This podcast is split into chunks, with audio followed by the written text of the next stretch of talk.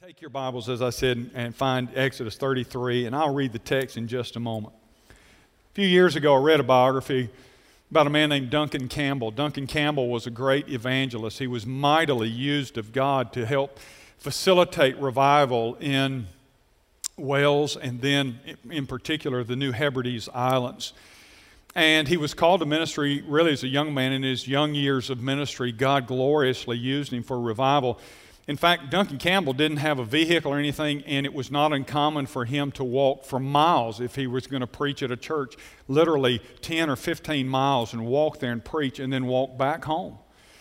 Uh, he often later would ride his bicycle to uh, places where he would preach, and God would move so powerfully. And there's some great stories. And so, again, you ought to read a biography on Duncan Campbell. He was part of what we would call one of the greatest awakenings, at least in uh, uh, history there in, in Europe, and uh, that overflowed into uh, America. But uh, uh, years later, he was on a what you might call a preaching tour in the U.S. And while he was on this tour, he shared the remarkable story of how he came to Christ and how he was called into ministry. And he talked about in that, uh, that particular story or his testimony of sorts how he reached a point in time after God had used him mightily where he said, It seemed like the glory of God had departed from my life. And he said, The strong power and presence of God, it seemed. And, and, and he entered seminary, and he said, when he entered seminary, he began to doubt the veracity of the Bible. And he said, I remember at that moment when I began to question the veracity of the Bible, and he said, something inside of me felt like it died. He said, I didn't sense that I'd lost my salvation. It wasn't like that, but he said it was, a, it was like a huge dry season swept over me, and there was just dryness in my soul. And he continued, though, in ministry for the next 17 years, preaching. And because he had been so mightily used of God, in his early years for revival, he was still in much demand to come and speak at conferences that were hosted about revival and those sorts of things. And so he would go and he would speak there about revival.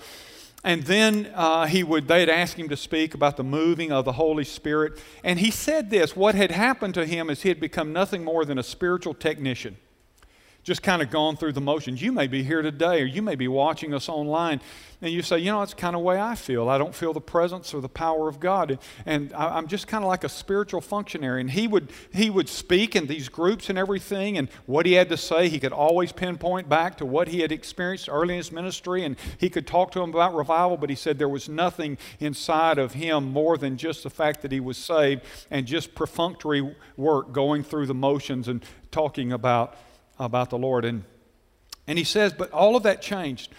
One morning he was awakened to his teenage daughter, whom he heard singing uh, praises to Jesus in her bedroom. And so he got up and he, he went down to her, her, her room where she was singing and he looked inside and he said there, her face was aglow with the presence of God. And she had just recently responded to the call to be a missionary and she begins to tell her daddy about um, how wonderful Jesus is. She begins to testify to him, Daddy, Jesus is so wonderful. And he says again, the, just the glow of God was upon her. And then she said this to him. She said, Daddy, I've been wanting to uh, talk with you. And she asked him a question, he said, that struck home at the depths of his heart. She asked him this question. She said, Daddy, why is it not with you and God like it used to be? He didn't have an answer for her. And he didn't have long, he said, to think about it because he had to go away. He had to speak somewhere. And so he went off and he, he spoke. And then he came back. And when he got home, that question had plagued him. He said, all day. And when he got home, he told his wife that he was going to shut himself in to his study and he was going to meet with God and he was going to stay in there praying through the night and while he did, God met with Duncan Campbell again.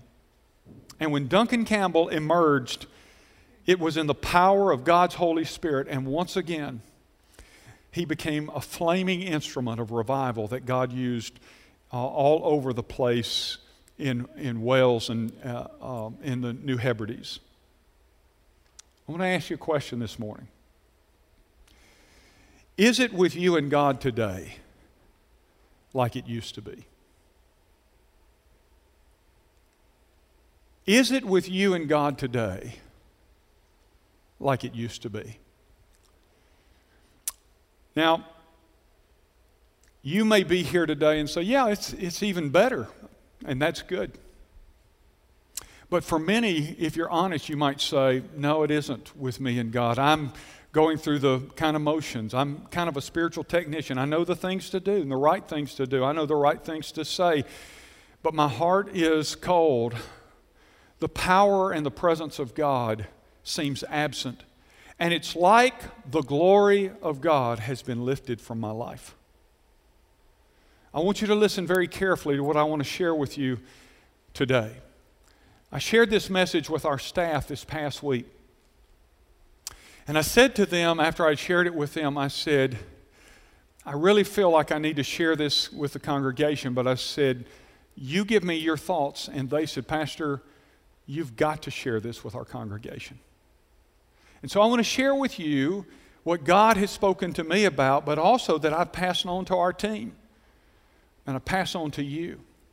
If you're dry, if you feel like the glory of God has been lift, uh, lifted from you, listen very carefully because it's not where God wants you to live. Now, in just a moment, we're going to read the text. Now, you know, I generally have you stand when I read the text. I don't want you to stand this morning. I'm going to tell you what I told the first hour, and that is I want you to keep your seat, have the passage open.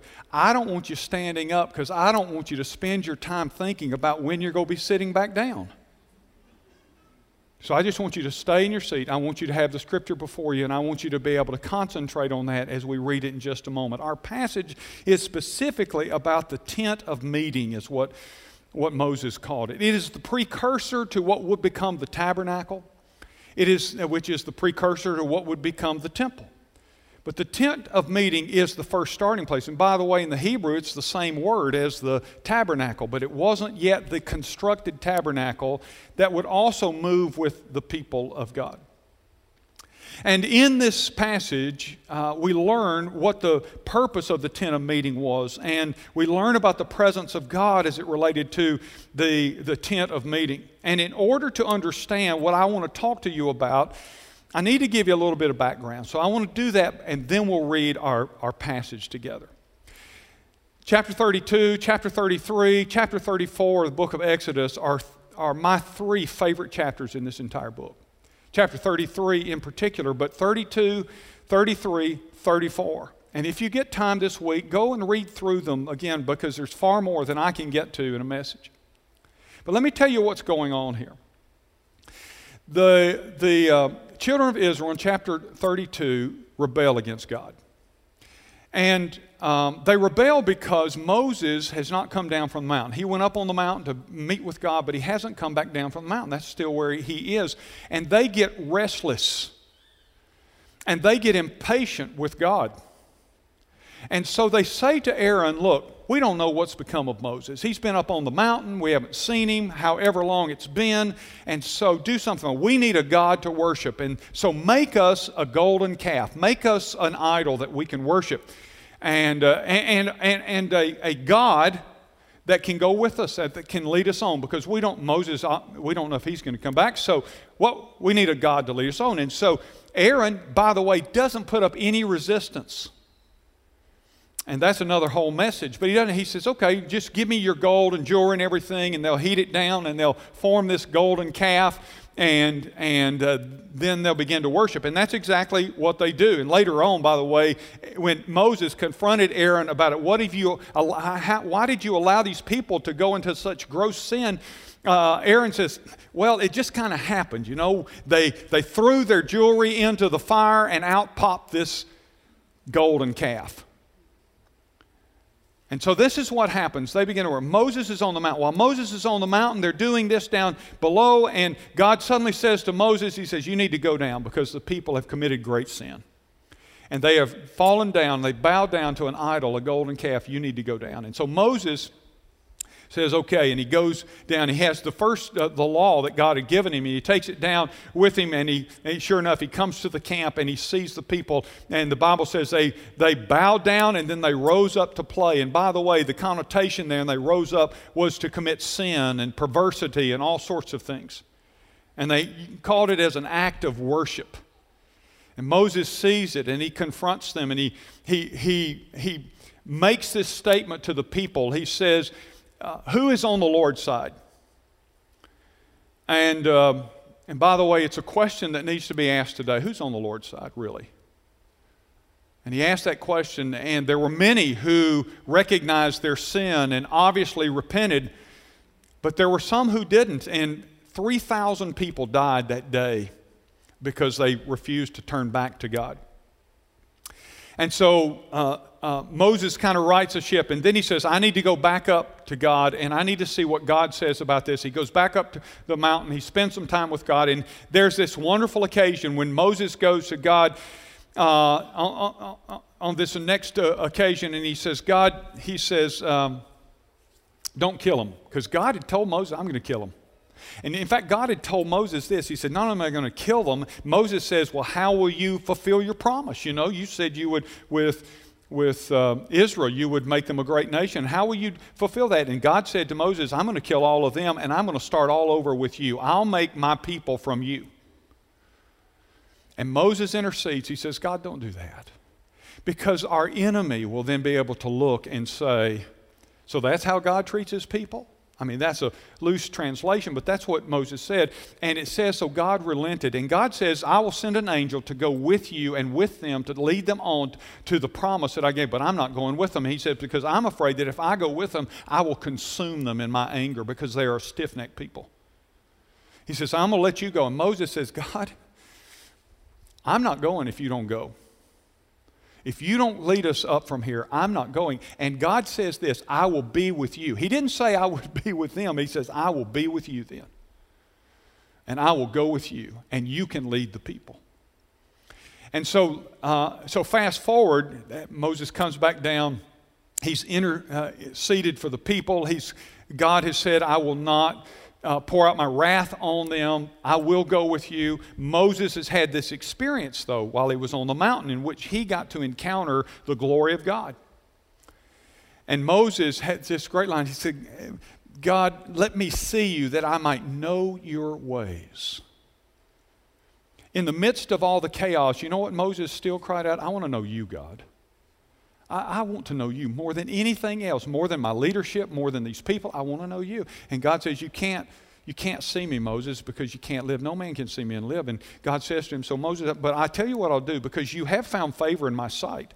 What I will do is, I, there's a place, a ledge, and I will put you on that ledge, and I will pass by you, and I will cover you with my hand, and I will pass by, and you won't be able to see my face, but then I'll remove my hand, and you can see me on the backside, and you'll be able to see my glory. And Moses, and God did that. Moses comes down from the mountain and he doesn't know it. The Bible says he didn't know, but his face shined. The glory of God, the Shekinah glory of God was all over his face. And he comes down, it's so bright people can't look at him. And so they tell him, you, uh, you know, you're going to have to wear a veil. And he puts a veil over his face so the people will not be blinded by the glory of God. And later on, in chapter 34, it, it is reiterated where God said, or where the scripture says, so every time Moses went in to meet with God in the tent of meeting, you'll see in just a moment, every time he went in to meet with God, when he, came, he put the veil, uh, he took the veil up and he went in and he talked to God like a friend talks to a friend. But when he would come out, he would put the veil back down because guess what? He had been in the presence of God. He had been literally in the midst of the glory of God. The Bible says the cloud, the pillar, the cloud would descend. When Moses went in, God would descend, he would manifest himself. If you feel like the glory of God has been lifted from your life, I want you to listen to this story today. Follow along with me, if you will. That's just background. Follow along with me as we read verses 7 and following. Now, Moses used to take the tent and pitch it outside the camp, far off from the camp. And he called it the tent of meeting. And everyone who sought the Lord would go out to the tent of meeting, which was outside the camp. And whenever Moses went out to the tent, all the people would rise up, and each would stand at his tent door and watch Moses until he had gone into the tent. And when Moses entered the tent, the pillar of cloud would descend and stand at the entrance of the tent. And the Lord would speak with Moses. And when all the people saw the pillar of cloud standing at the entrance of the tent, that is the tent of meeting, all the people would rise up and worship each at his tent door. And thus the Lord used to speak to Moses face to face as a man speaks to his friend. And when Moses turned again into the camp, his assistant Joshua, the son of Nun, a young man, would not depart from the tent. O Lord, I pray that today we will hear the word.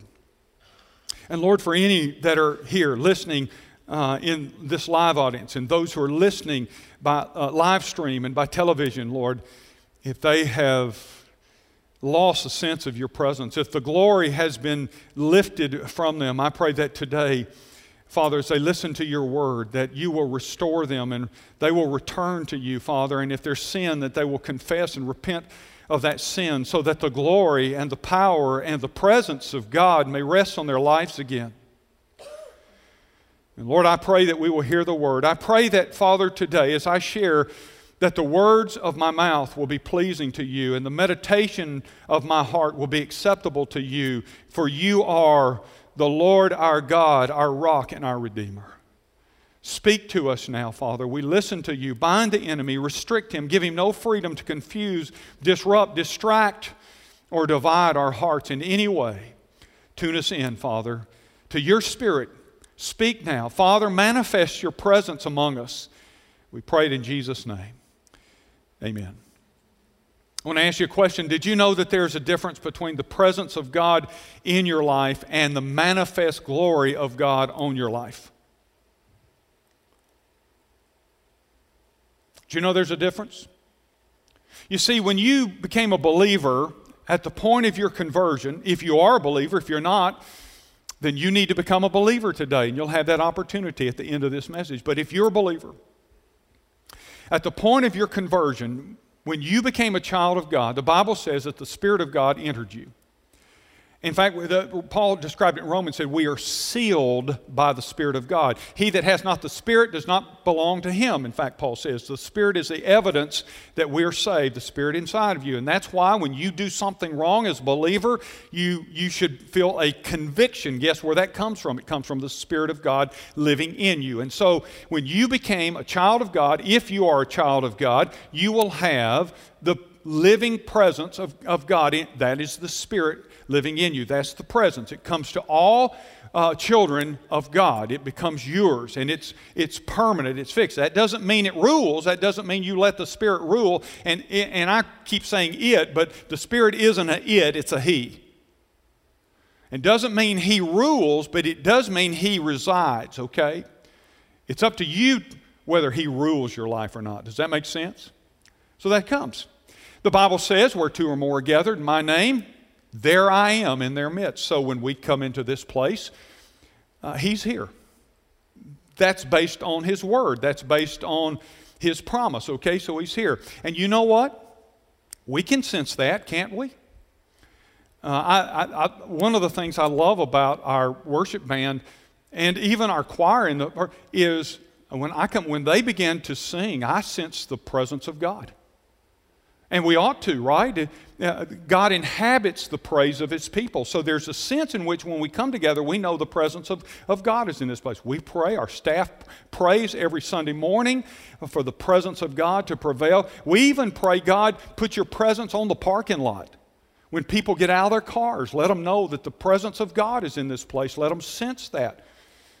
And so that's the sense in which the presence of God resides in his people and resides with his people. Does that make sense? All right? However, there are unusual times when the Spirit of God will manifest himself among his people. And that's, that's beyond just the, his inward presence. That's the, when the Spirit of God, when the glory of God comes down on your life. And it's an unusual kind of thing. And by the way, it's, it's a sovereign thing. Jesus described it in John chapter 3 and verse 8. He says, the, the wind blows where it wishes, and you hear it, and you hear its sound, but you don't know where it comes from, nor do you know where it goes. And then he adds this statement So it is with everyone who is born of the Spirit. There are times when the Spirit of God will manifest himself in an unusual way and will manifest his glory. Does that make sense? Now, I want to tell you something.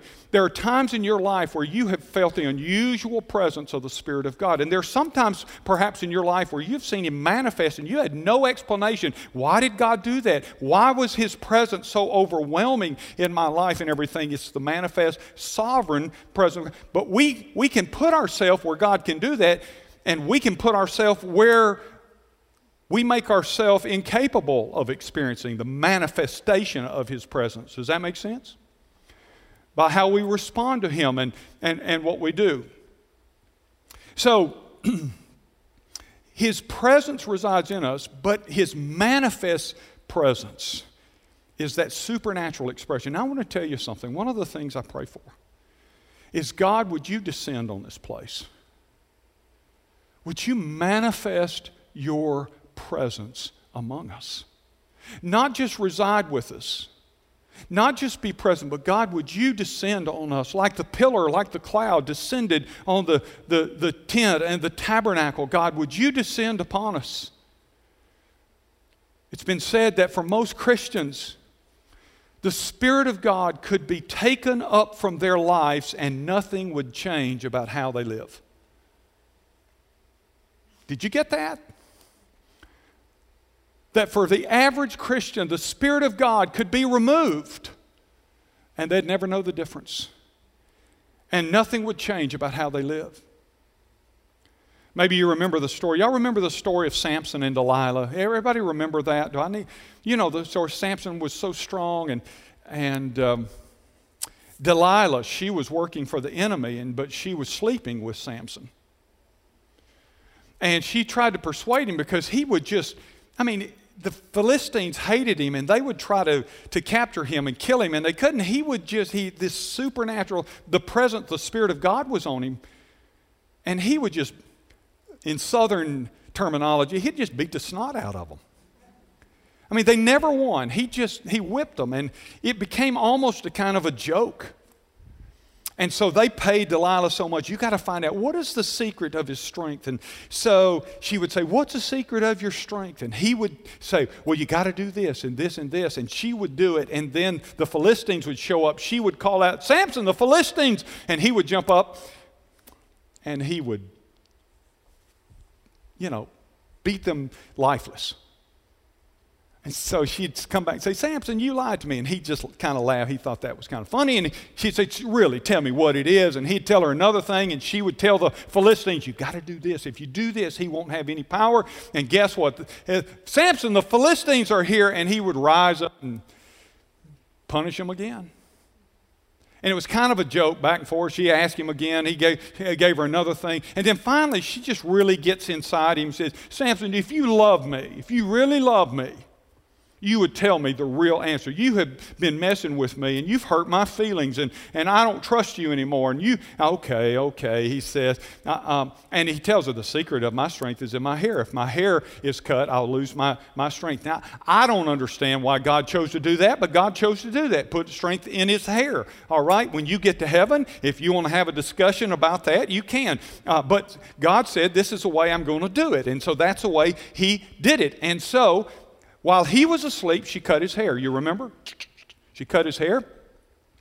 And then she, she does, Samson, the Philistines are here.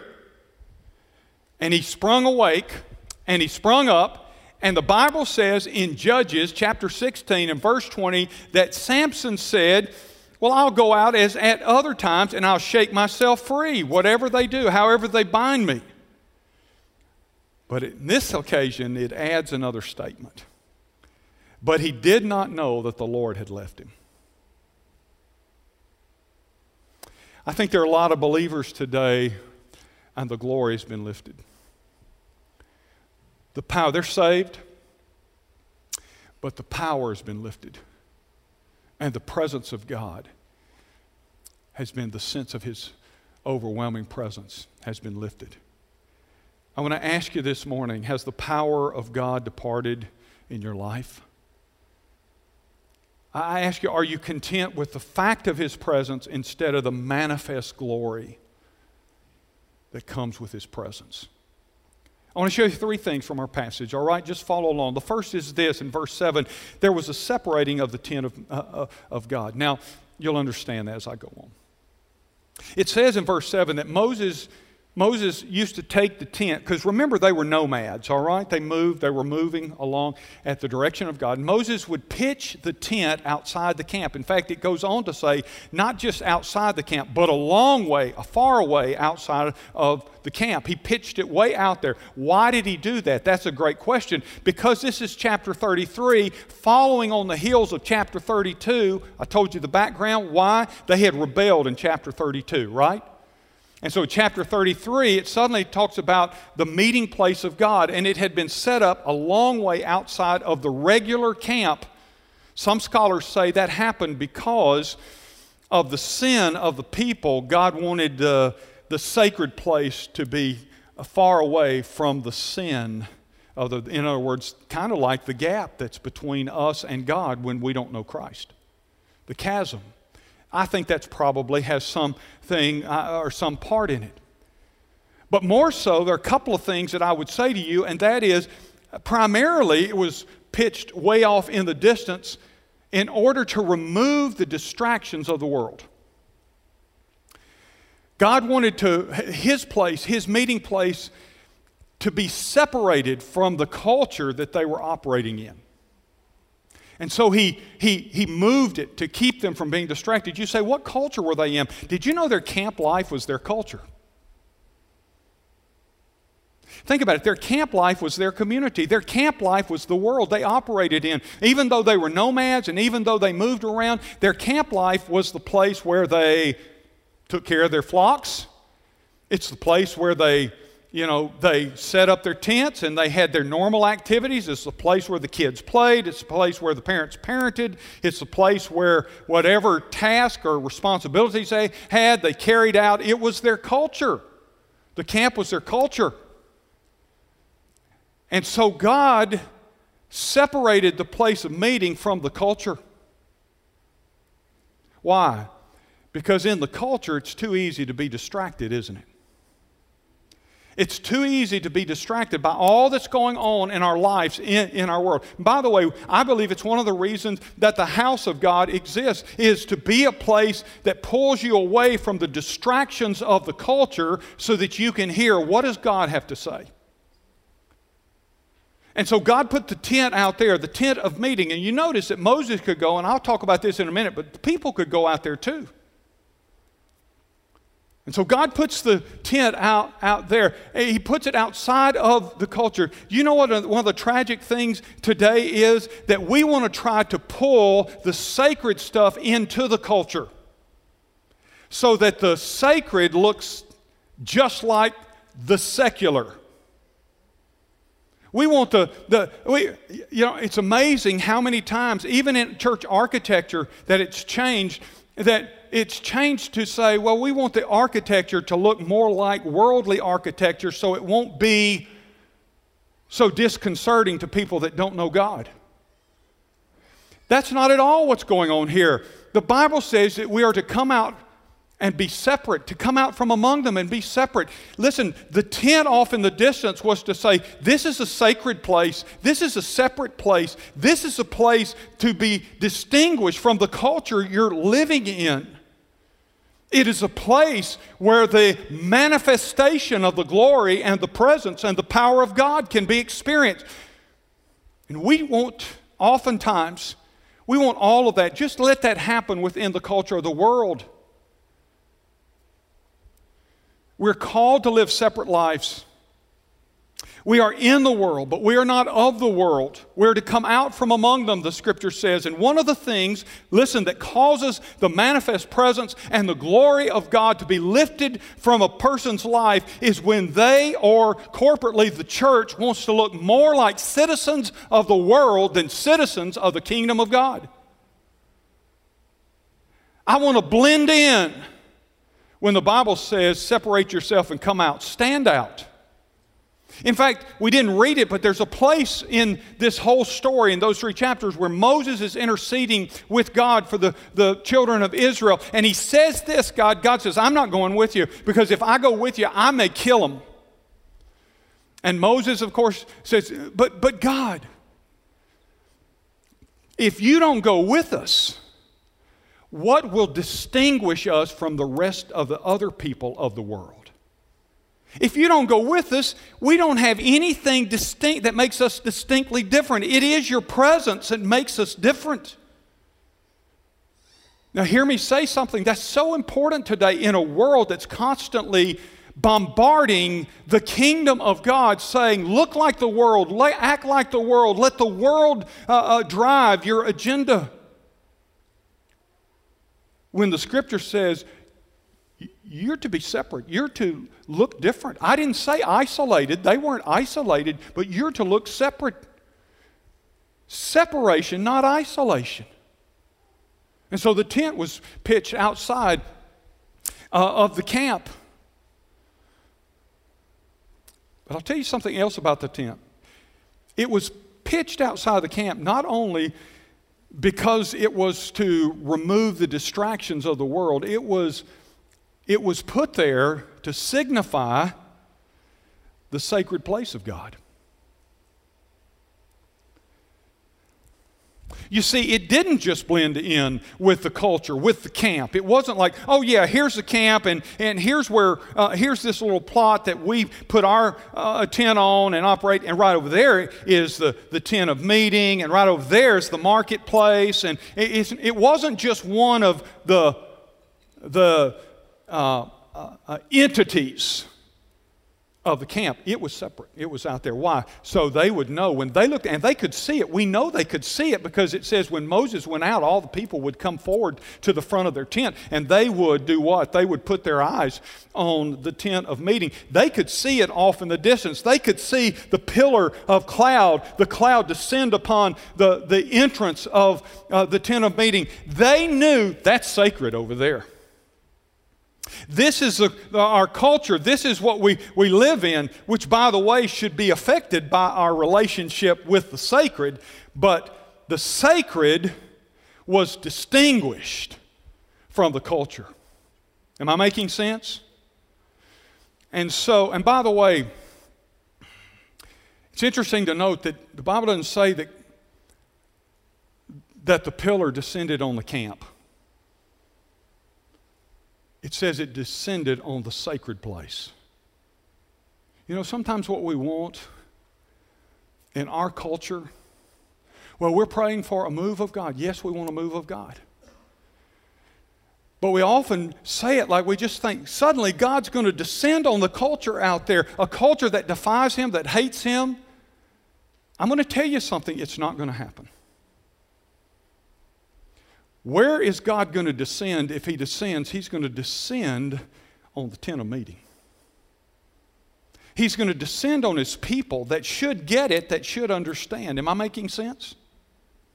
But we say, God, move out there, move out there. Listen, God, if God is going to move, it's going to happen here. I, I will tell you this this may not, I have some good news and bad news for you. It's just my, my belief, but I think it's a, my studied belief. I think there's going to be a, a great move of God. And anytime I say that, people go, me too, me too, me too. But now let me tell you what I think about that. I think there's going, I, I, I still think we're going to have another move of God. But I think it's going to come after something incredibly tragic. I think it's going to come right now. I think it's, there's, something, there's something coming, people.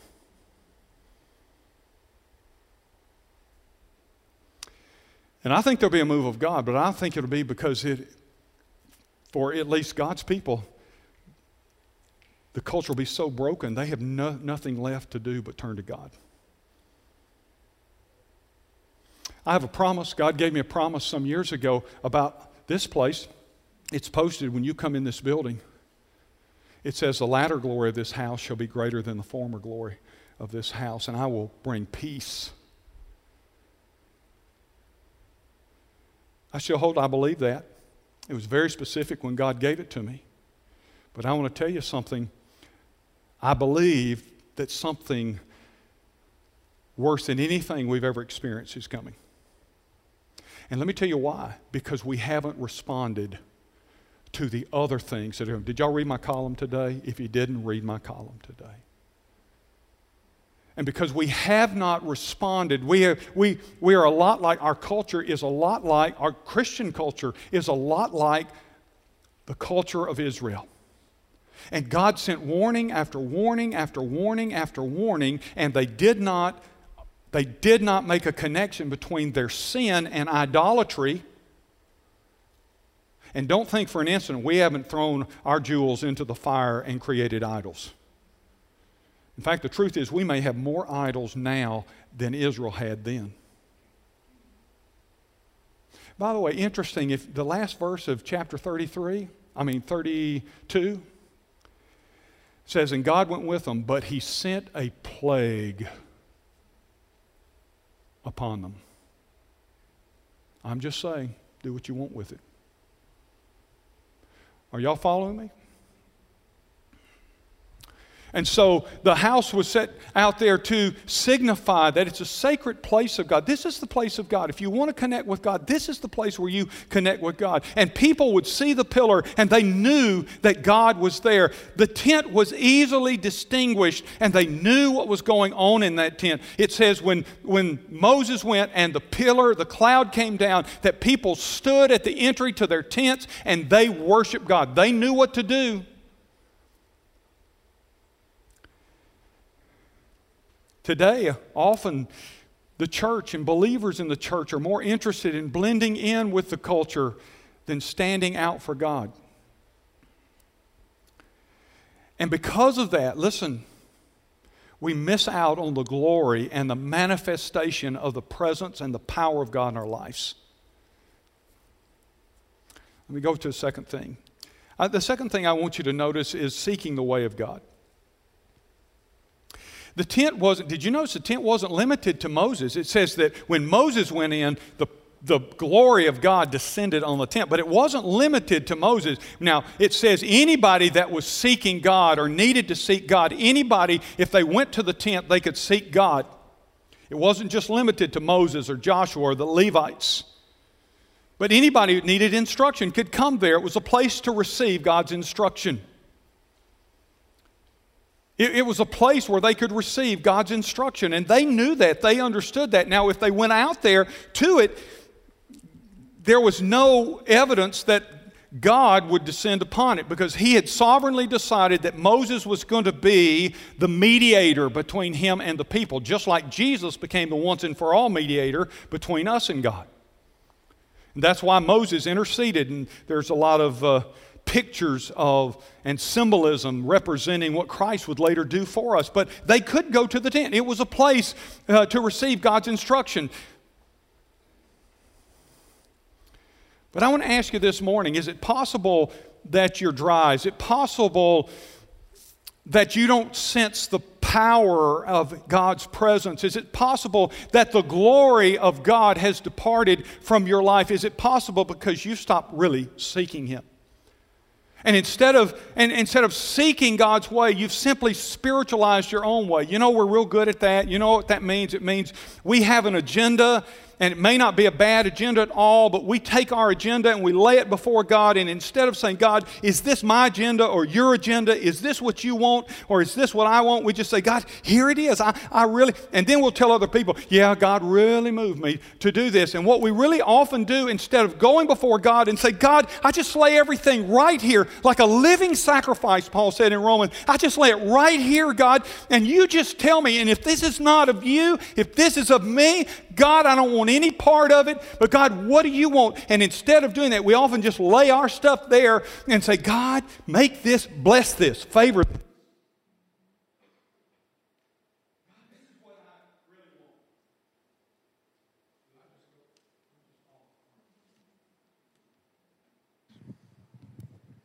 And if we're not careful, that's what we do. We just say, God, take my agenda and spiritualize it. I want to ask you something.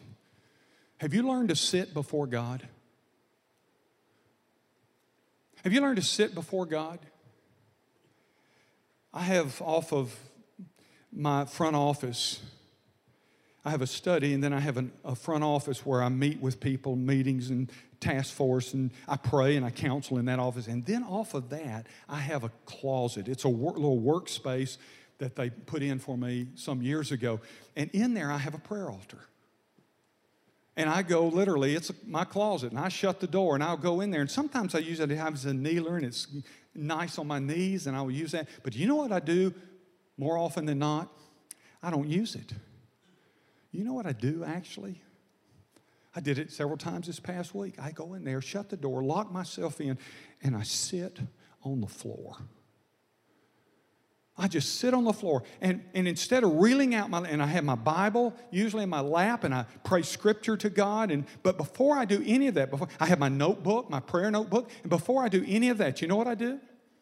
I just sit in silence before the Lord. Because I found out a long time ago. I found out a long time ago that if I'm not careful, I'll just start rattling things off to God. Try to check all the you know, the boxes and, okay, I did all that, I'm done. And, and, and I learned that I've got to sit before the Lord and say to the Lord, God, I, want to hear from you. You just speak to me, God. I, I lay all of this, all of my plans, I just lay it before you. What do you think? It was a place to receive the instruction of God. I want to do something. I'm not finished, okay? I know, I, I, I know. I hadn't preached in five weeks, okay? But I, I want to ask you something. Do you need to hear from God? I want to ask you, in fact, I'm not finished, but would you bow your head and close your eyes for just a minute, all over this room? Nobody looking. Don't look at the preacher. Just bow your head and close your eyes. Nobody's looking around. How many of you in this place today would raise your hand and say, Pastor, there's a matter in my life that I need to hear from God on.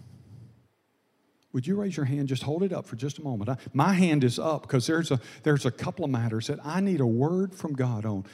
All over this, just keep it up for just a moment, okay? Lord sees, He sees your hand. I, I need to, my hand is up. You can't see it, but my hand, I'm, I'm holding it up right now.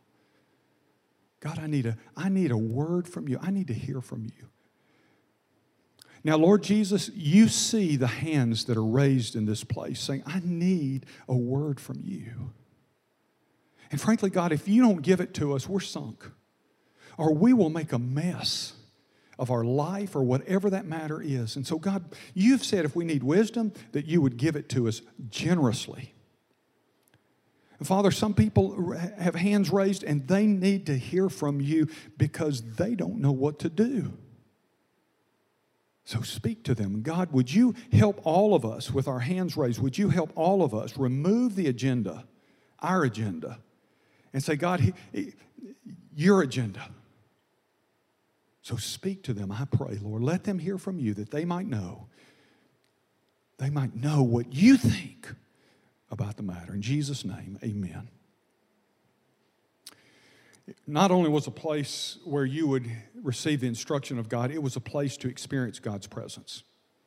As I said, when Moses went in the tent, he experienced God's presence. The pillar descended. It was not just his manifest presence, it was his manifest glory. let me just say this to you when God manifests his presence, he manifests his glory. And where his manifest presence is, his manifest glory will be. And guess what? The manifestation of his power will be. Listen to a couple of examples. In Isaiah chapter 6, verse 4 says, And the foundations of the threshold shook at the voice of him who called, and the house was filled with smoke. The pillar came down. In Revelation, toward the end of your Bible, chapter 15, verse 8 says this And the sanctuary was filled with smoke from the glory of God and His power. Where the cloud descends, the glory of God is displayed, and the power and presence of God is manifest. You remember Moses? Remember he had And when the power and the glory of God is manifest in our lives, guess what? It changes things. It changes the way you think. It changes your action and behavior. It causes you to grieve over your sin. But did you know it'll even change your countenance? When Moses, in, in chapter 34, verse 34, reiterates what I said earlier that when Moses, every time he went in, he took the veil up, but when he came out, he put the veil down. Why? Because the glory of God was manifest on his face, and others would be blinded by the glory of God. In other words, they could see it, they knew Moses has been with God. When the glory of God, the manifestation of his glory and his power in your life, guess what? It changes everything. I remember a girl named Karen I led to Christ many years ago. You know, I'm the instrument. Jesus leads them to Christ. And she had been talking with me for several weeks about what it means to know Christ, and she was hostile to God. And, and she would come and see me, and I would talk to her about the gospel, and she would get irritated. I mean, she gets so irritated, she would jump up and run out of my office and slam the door. And she kept, but she'd come back and week later, she'd come back. She, we'd have this same conversation. She'd get mad, run out. And she came back one day, and, and I said, I don't have anything more to say to you. I've told you exactly. You know what to do. You just got to decide to do it. And she said, Well, I would do it, but there are things in my life I don't want to give up. And I'm going to tell you, they were some things. Because she told me what they were. And she said, I don't want to give these things up. And I don't know, in a moment, the Spirit of God moved on me, and I said this to her. I said, What if I told you I'm not asking you to give any of that up? Now, y'all hang on. She didn't go, I mean, she went like this. She went, I don't have to give those things up. I said, I'm not asking you to give any of those things up. What I am asking you to do is give yourself to Christ.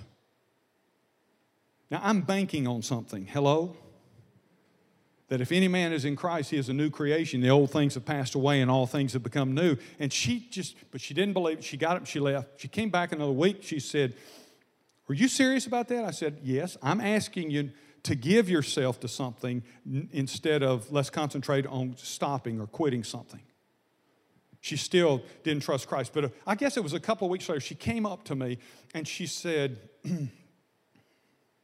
um, and her teeth were clenched. And she said, I'm ready. I said, Ready for what? And she said, I'm ready, ready to, you know. I said, No, I, I wanted her to say it. I make her say it. I said, No, I don't know. Tell me what you're ready to do. And she said, I'm, I'm, I'm ready to, to, you know, receive Christ. I said, Oh, okay. She said, But I don't have to give those things up, right? I said, I'll say to you again, I'm not asking you to give something up. I'm asking you to give something, to give your, uh, your life to Christ. She said, Okay. I said, But I want to lead you in a prayer and I want you to say it out loud. And I said, Repeat after me, if you will. Lord Jesus. Silence. I said, Say it. Silence. I said, Karen, say it. Say, Lord Jesus. And finally, I heard this. Her teeth were clenched. And she said, Lord, Lord Jesus, Lord Jesus, Lord Jesus. And I looked up. That's all she said. She didn't even finish the prayer. But when I looked at her, I want to tell you something. The light of God was on her face. She had had a real hard countenance. The light of God was on her face.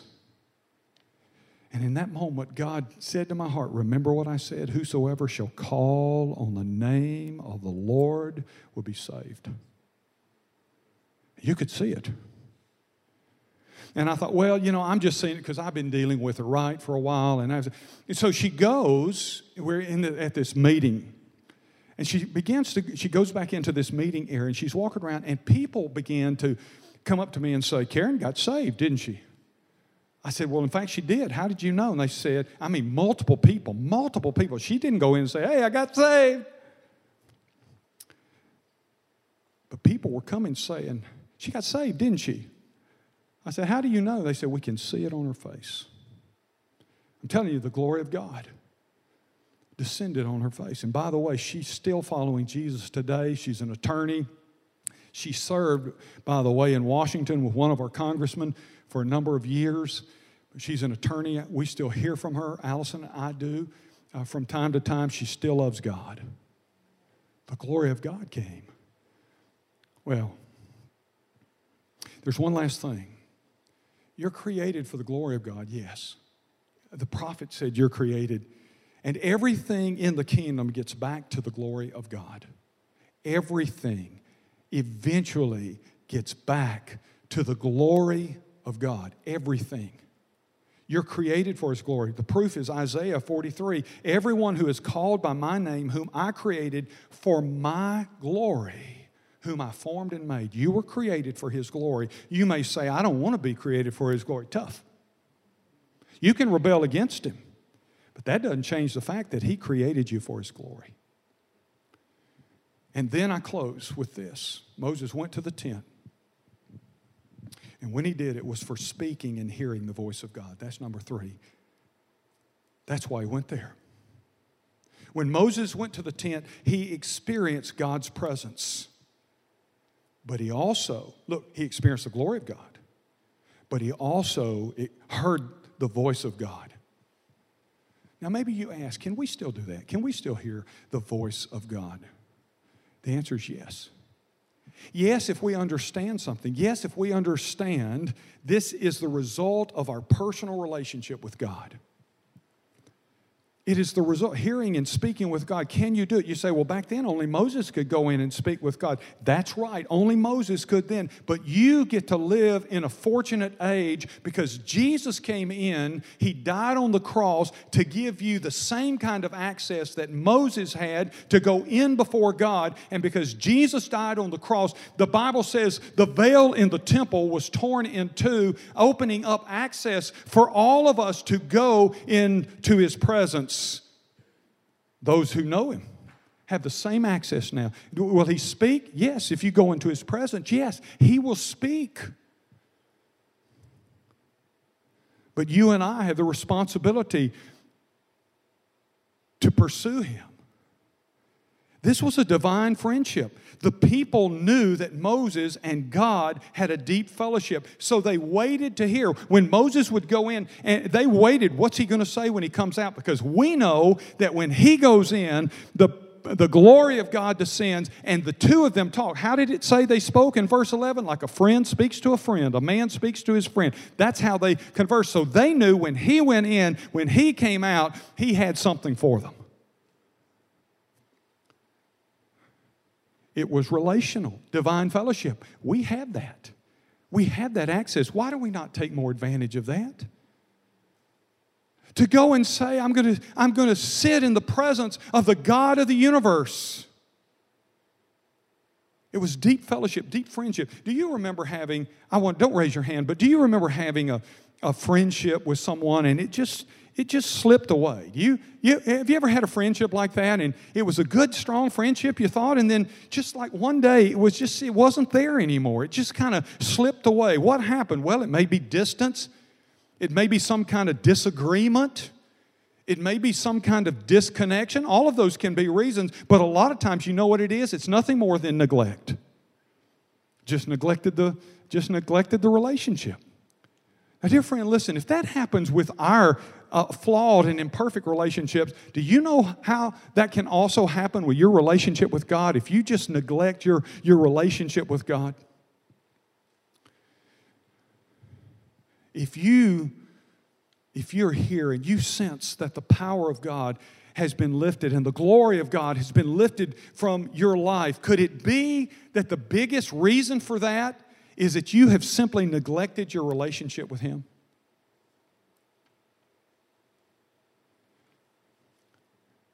Speaking and hearing from God is also the result of your personal pursuit of God. We talked about that in, in seeking. I'm not going to spend uh, uh, uh, much time there at all, but it is the result of your personal pursuit of God. If you want to hear the voice of God, you must spend time with God. It's simply that plain. You have to spend time with Him. I, there are a lot of ways that people spend time with God.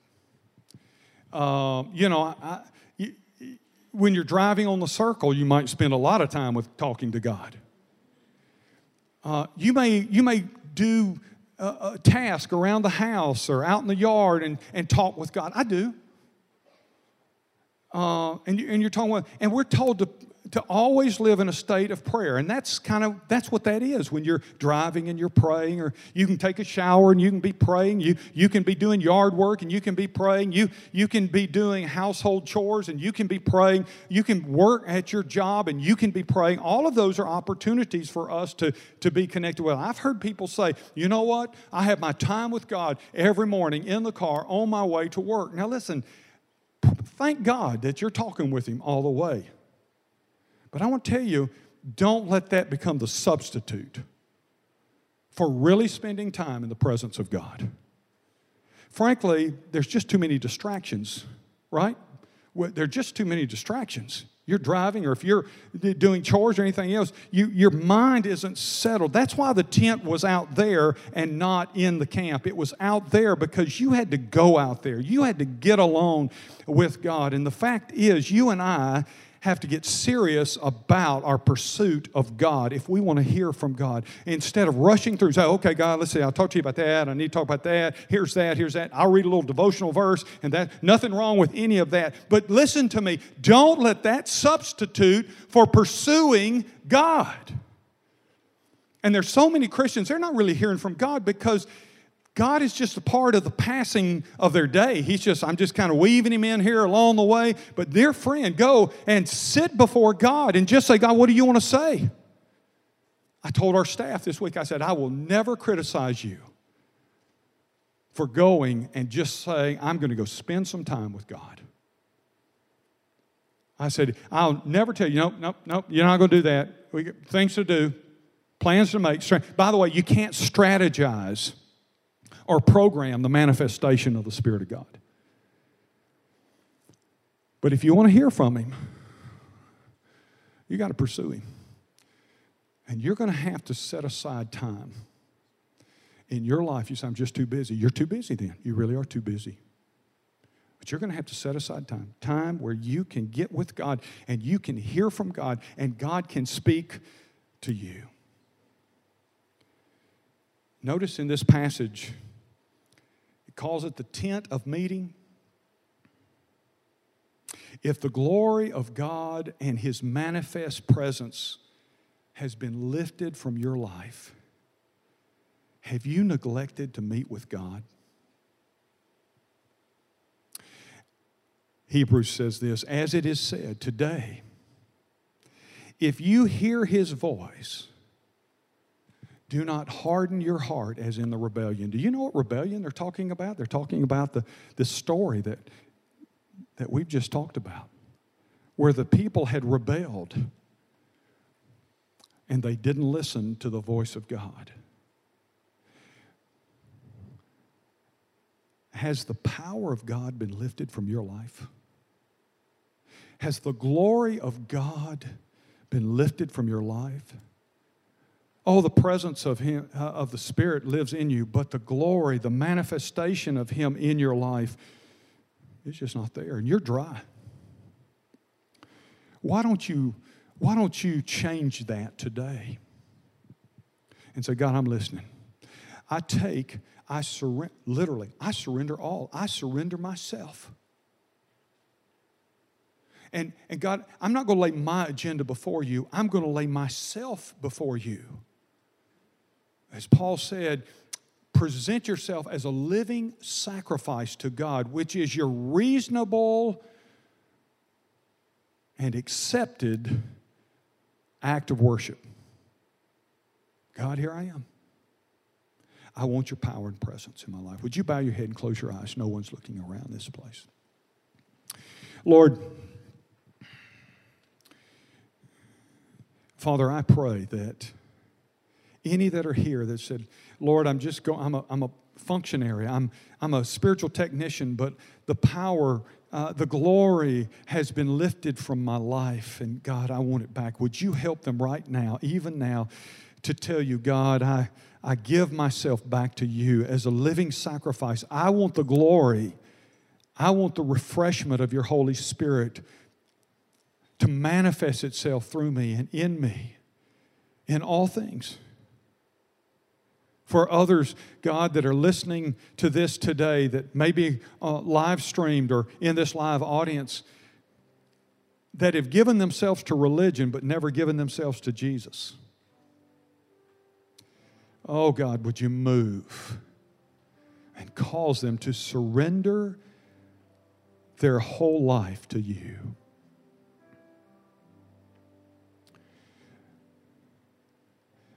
God, would you help us to seek you with our whole heart? With your heads bowed and eyes closed, would you stand quietly in this place, nobody looking around as we close? Bradley's going to be singing and leading and I'll be down front, and other staff members will be down front. But you know, for some of you, maybe maybe what you need to do is come and lay at the altar whatever it is, whatever agenda that is keeping God from manifesting Himself in your life. Why don't you just come and lay it down before Him? Bow before Him and say, God, here it is. God, here I am and I want to give myself fully to you. I want your power. I want the glory of God to be manifested in my life. Maybe you need to come and say, I need to give my life to Christ. Our staff will be on the aisles and just come and to one of us and say, I need Christ. I need Christ as my Savior. Maybe you're here and you you need a place to call your spiritual home and you want to join Ridgecrest. You come and just say, I, I I know Christ, but I need a family to belong to. We want you here in this place. Maybe you need to be baptized. Whatever it is, you come. You make your commitment. Remember today, if you hear his voice, obey. That's what the scripture says. We're here to receive you. With heads bowed and eyes closed, you just slip out. Come to the altar right now. You come on right now. Start moving right now. Come on. Before the altar whatever decision, whatever it is that God may be speaking to you about, if they're to join whatever, whatever. As Bradley plays and sings, we wait before the Lord.